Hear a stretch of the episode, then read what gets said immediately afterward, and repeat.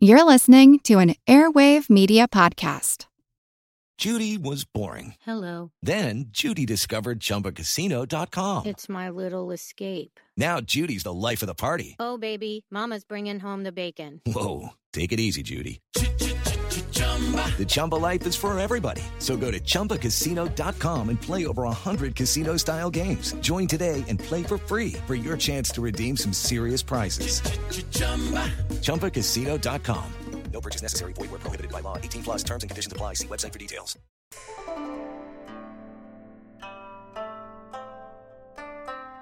Hello, and welcome to the History of China.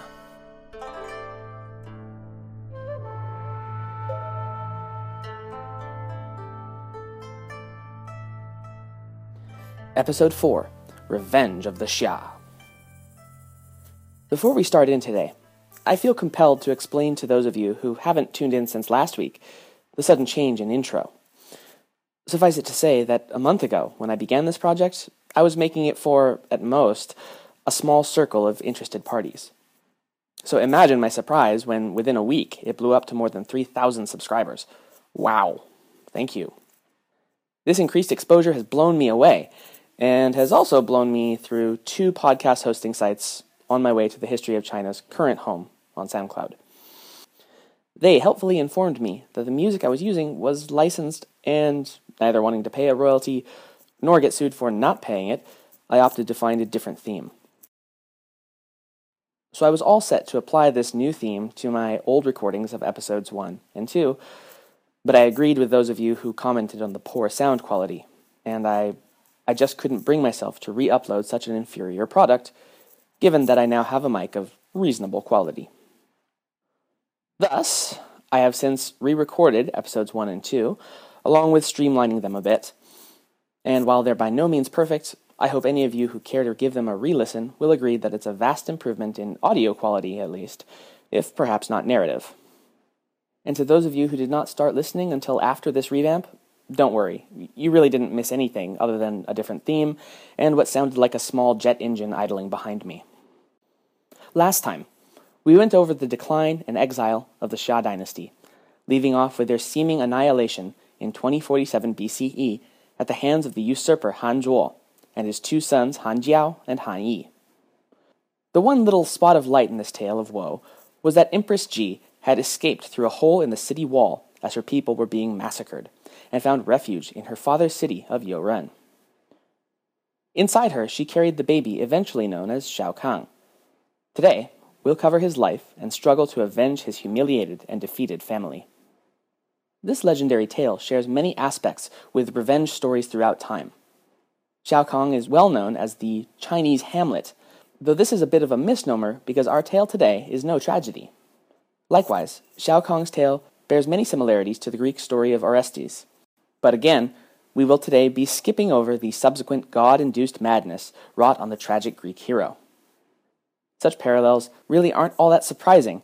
After all, there are few emotions so ancient and quintessentially human as the drive for revenge.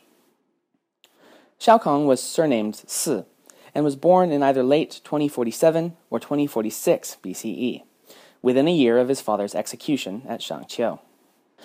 Through the combination of his grandfather hiding their presence within his township and Han Zhuo assuming his sons had successfully wiped out the Xia line for good, the boy was able to grow up in Youren in relative safety. Nevertheless, from an early age, his mother and grandfather instructed him on his lineage and birthright, and began teaching the skills he would need to avenge his slaughtered family and retake his rightful place as the sovereign of the Xia kingdom. To this end, he was instructed in the disciplines of history, literature, tactics, administration, and the warring arts, which should not be confused with the much later Art of War by Sun Tzu. That won't be written for another 1500 years. Young Shao Kang took to these lessons and proved himself a diligent and capable student while embracing his path towards vengeance. All in all, the boy was hidden well, and so he was able to continue his tutelage for more than 15 years. Word of a Xia prince yet alive, however, would have been extremely valuable information. And so, word did eventually leak out of Youren to the capital Anyi, where it reached the ears of a very distraught General Han Zhuo. Reports of the Xia's extermination, it would seem, had been greatly exaggerated. Han Zhuo summoned his two sons, the two who had returned insisting they had put every last member of the Xia family to the sword, and we can only imagine gave them one heck of a talking to about what assuming makes out of you and me. Thoroughly castigated, the brothers were dispatched once again at the head of a column, with a directive to finish the job already. It has never been easy to mobilize a military force and keep it secret, and this instance was no different. Word reached Youren that an army was mobilizing to dispatch of the young prince Shao Kang. Youren had been a useful hiding place, but had no military force to speak of, certainly none that would be able to stand against an imperial army. As a point of defense, it was untenable, and so young Shao Kang once again fled, this time to the north. Word of the Xia heir's survival and flight had reached other corners of the empire. Along the northern border, a neighboring tribal king saw a chance to, if he played his cards right, elevate his position and prestige tremendously. The rule of Han Zhuo, while not the hedonistic farce that Hou Yi had been, had devolved into tyranny and oppression.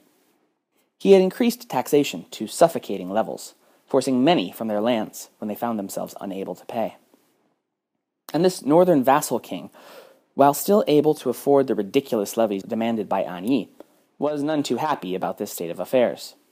In Shao Kang, then, he saw the possibility of killing two birds with one stone. If the Xia could be restored, the taxation policies would likely be far more favorable. And by helping him do it, the Northern King would have an emperor in his debt. To that end, this king in the north welcomed the fleeing Shao Kang with open arms and the promise of protection. But that was not all, not by half. To solidify their friendship, the king offered his daughter to Shao Kang for marriage, along with granting him a 100 square li, which is roughly 25 square miles, of choice farmland as his own country, a new Xia kingdom and base of operations. Now, this does sound rather bizarre. Kings don't often go around gifting pieces of their territory away willy nilly. But in the third millennium BCE, this kind of policy was actually pretty normal. Markedly unlike today, China was largely uninhabited wilderness, only occasionally dotted with population centers, and the surrounding area cleared for farming. The lands then claimed by kings and emperors at this point vastly exceeded what they could actually hope to control, much less utilize. An effective comparison is actually the Louisiana Purchase in many respects. The solution was land grants, which also doubled as an answer to the question what do I do with all these extra sons of mine? The first son, of course, would get the primary estate and its holdings to continue their building and improvement. But whereas Europe's eventual feudal system skewed toward shunting any younger sons into the clergy, the gentry of these first three Chinese dynasties would grant their other sons vast tracts of unpopulated wilderness as their own fiefdoms. In a kind of early Chinese manifest destiny, these lords and princes would expand the territory of the entire empire through founding their own population centers. This was done by attracting migrant populations with the prospects of property, opportunity, more favorable policies, or perhaps, as in Shao Kang's case, a degree of amnesty from would be persecutors. Under this system, it was not unheard of for highly successful holdings to develop into autonomous city states and even newly minted kingdoms independent from their parent state, though typically still under the umbrella of the larger empire. A notable example of this would happen later on in the Zhou dynasty. A horse breeder for the Zhou king was rewarded for his lifetime of loyal service with one such land grant. With diligence and time, this horse breeder's estate would develop into the kingdom of Qin, which would then go on to conquer the rest of China and found the Qin dynasty in 221 BCE. But back here, circa 2030 BCE, Shao Kang's new Xia kingdom offered the young ruler the chance to practice the skills his studies had not been able to impart the arts of statecraft. As he built the small kingdom's population and drew up plans for eventual reconquest of the larger Xia empire, his city state acted as a critical sandbox to develop his leadership and administrative skills. Now, certainly, a kingdom of his own to govern, even a tiny one, was far more than anything Shao Kang had any reason to hope for. He was, after all, a fugitive on the run. But vital as this change in fortune was, it was not nearly enough to even think of launching a successful strike against Han Zhuo and reclaiming his birthright. Under normal circumstances, it could take decades, even generations, to build an area's population up to that level. Fortunately for the ever lucky Shao Kang, Providence would smile on him yet again.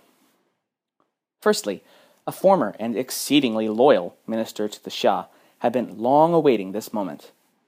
He had carried a torch for his former patrons for decades, holding out the hope that somehow an heir to the Xia might have survived Han Zhuo's extermination campaign. To that end, he had resolved to be ready when the time came, and had been amassing a vast fortune, along with a trove of armaments and a secret army of loyalists longing to avenge the Xia and depose the usurper. When word reached them that Shao Kang had yet survived and had set up a stronghold in the north, they jubilantly marched to pledge their lives and loyalty once more to the rightful Xia king. Our bodies come in different shapes and sizes, so doesn't it make sense that our weight loss plans should too? That's the beauty of Noom. They build a personal plan that factors in dietary restrictions, medical issues, and other personal needs so your plan works for you. Noom doesn't restrict or shame when you want to treat yourself. Their flexible program focuses on progress instead of perfection. You don't have to give up carbs or anything. And with their daily lessons, you can learn something new about your food choices every day. After just a few days of using the app, I learned how to recognize cues for overeating and how to choose the right foods to feel full. Stay focused on what's important to you with Noom's psychology and biology based approach. Sign up for your trial today at Noom.com. That's N O O M. Dot com and check out Noom's first ever cookbook, The Noom Kitchen, for a hundred healthy and delicious recipes to promote better living. Available to buy now wherever books are sold. The second boon for Shao Kang came about directly from capitalizing on Han Zhuo's administrative blundering. As mentioned previously, the general's policies of taxation had driven countless individuals and lords from their lands and homes. Now, with a trained and equipped army backing him, Shao Kang felt confident enough to once again raise the long disused banner of the Xia and unleash a propaganda blitz on the struggling South. Word went out that the line of Xia kings yet survived and held a territory to the north. This propaganda preached of Shao Kang's benevolence to all and welcomed any loyal citizens to his side. Already displaced and being crushed by poverty, droves upon droves flooded into this new kingdom to the north. The information campaign drew comparisons between King Shao Kang and Emperor Yu the Great's unwavering goodwill toward his people. And before long, the northern Xia kingdom was overflowing with new arrivals. Of course, announcing to all who would listen of his whereabouts was kind of a double edged sword. Shao Kang was taking a calculated gamble that the propaganda blitz would bolster his forces faster than Han Zhuo could mobilize a response. Lo and behold, word did eventually trickle down to An Yi and the usurper general's aging ears. One can only imagine his reaction in learning that once again his sons had failed in their job. Their one job. Further, the news of Shao Kang's infuriating refusal to just die carried with it the information that the prince now commanded a kingdom and an army fit to rival Han Zhuo's own. He could not but have felt a creeping fear in his bones. Not only would this thorn in his side not just disappear, but he was actually gaining strength and it was clearly aimed directly at Han Zhuo. It should be mentioned that by this time, more than 80 years had passed since the Xia kings had been thrown into exile. Han Zhuo, you'll recall, had been Hou Yi's general before deposing and executing him, and so by this point was almost certainly well beyond 100 years old. Clearly believing in the axiom that the third time's the charm, Han Zhuo once more dispatched his two sons to complete the task they had now twice failed. This time, though, playtime was over. Han Jiao and Han Yi were dispatched at the head of the largest force they could muster, with the objective of utterly crushing this growing problem. But by this time, circumstances had shifted considerably. No longer was a mobilized imperial army a death sentence for Shao Kang.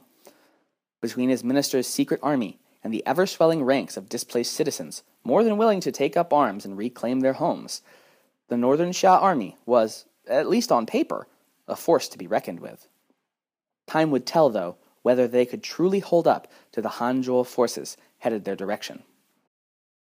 Shortly after crossing into Shao Kang's territory, the two armies met in battle.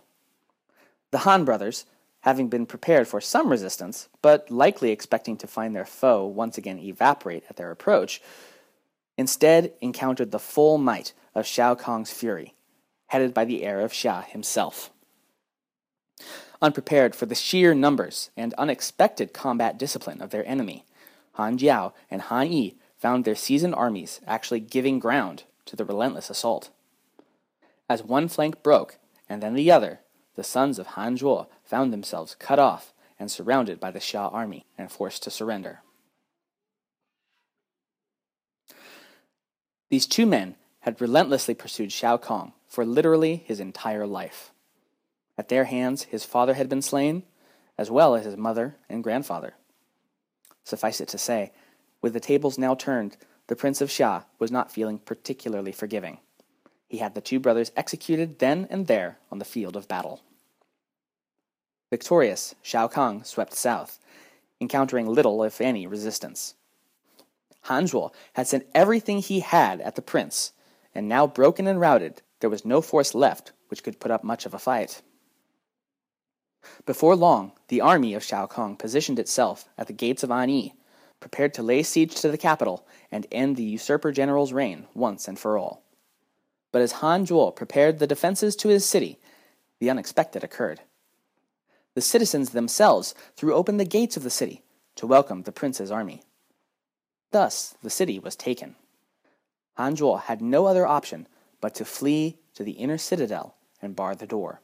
But armyless, friendless, sonless, and now cityless, he realized it was just a matter of time before the invading army kicked down the door and dragged him out to a public execution. The potential for that embarrassment was too much for a man of Han Zhuo's pride, and he took his own life as the army of Shao Kang approached. Thus, in 2007 BCE, Shao Kang entered his ancestral city for the first time in his life as victor, liberator, and the renewed king of Xia. When the gates had been flung open he had specifically ordered his army to spare the populace and their possessions. There would be no pillaging, looting, or murders in the capital. When the death of Han Zhuo had been confirmed, Shao Kang's first duty was to pay homage to his ancestors in a lavish ceremony. This practice of ancestor veneration would catch on, ultimately supplanting the prior shamanism of the Yellow River tribes. The highly ritualized ceremonies essentially bound the peoples of a kingdom together as a unified clan, with the royal family, of course, at its head. In addition to the typical duties of state, one of the royal family's most sacred charges was to protect and venerate the bones of the clan ancestors and offer them sacrifices, using such vessels as the jiuding.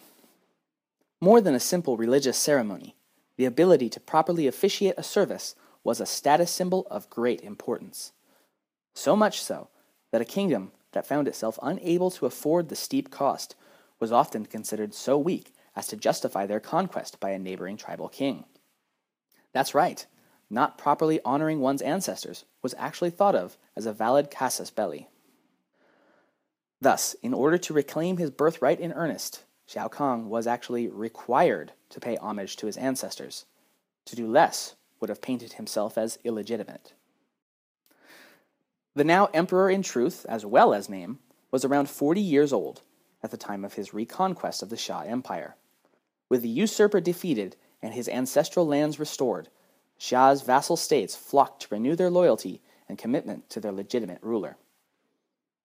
The remainder of his rule is largely remembered as being an age of peace and prosperity. In the second year of his reign, he received an envoy from the Fang people, a barbarian tribe from the outskirts of the empire. The following year, he reallocated the lands to his loyal vassals in such a manner that their vassalship could be inherited by their sons, thus increasing the stability of Shao Kang's administrative system. Of note, one of these newly vassalized areas would come to be ruled by the Zhou tribe, which you may recall from episode 2 had been founded some 400 years earlier by the youngest son of Emperor Ku, Hou Ji. The Zhou clan will come into power in its own right some 900 years from now with the establishment of the Zhou dynasty in 1046 BCE. Not everything, however, was in great condition upon the return of the Xia to power. Between the hedonistic bumbling of Zhong Kang, the even more hedonistic bumbling of Hou Yi, and the late Han Zhuo's preoccupation with finding and destroying his rivals to power, the river and irrigation systems of the empire had become dangerously close to once again flooding the Yellow River Valley. Shao Kang appointed a subordinate to redredge the rivers and clear the flow outlets to keep the river systems under control, thus staving off another catastrophe in the making. Though Anyi had been the capital of the Xia Empire since its establishment as such by Yu, and we're going to just sort of forget about the farcical rechristening of Shangqiu by Xiang, by his 18th year of rule, he decided to move his capital eastward to the city of Yuan. Finally, after 21 or 22 years of rule, having restored the corrupted and exiled Xia dynasty to their former power and glory, Emperor Shao Kang died in 1985 BCE, leaving the throne to his son, Prince Zhu. Next time, we're going to hit the warp drive button, as the Xia dynasty, for now riding high, will slip once more into malaise, corruption, and eventual tyranny. All of this toward the last of the Xia emperors, Jie the Cruel. Thank you for listening.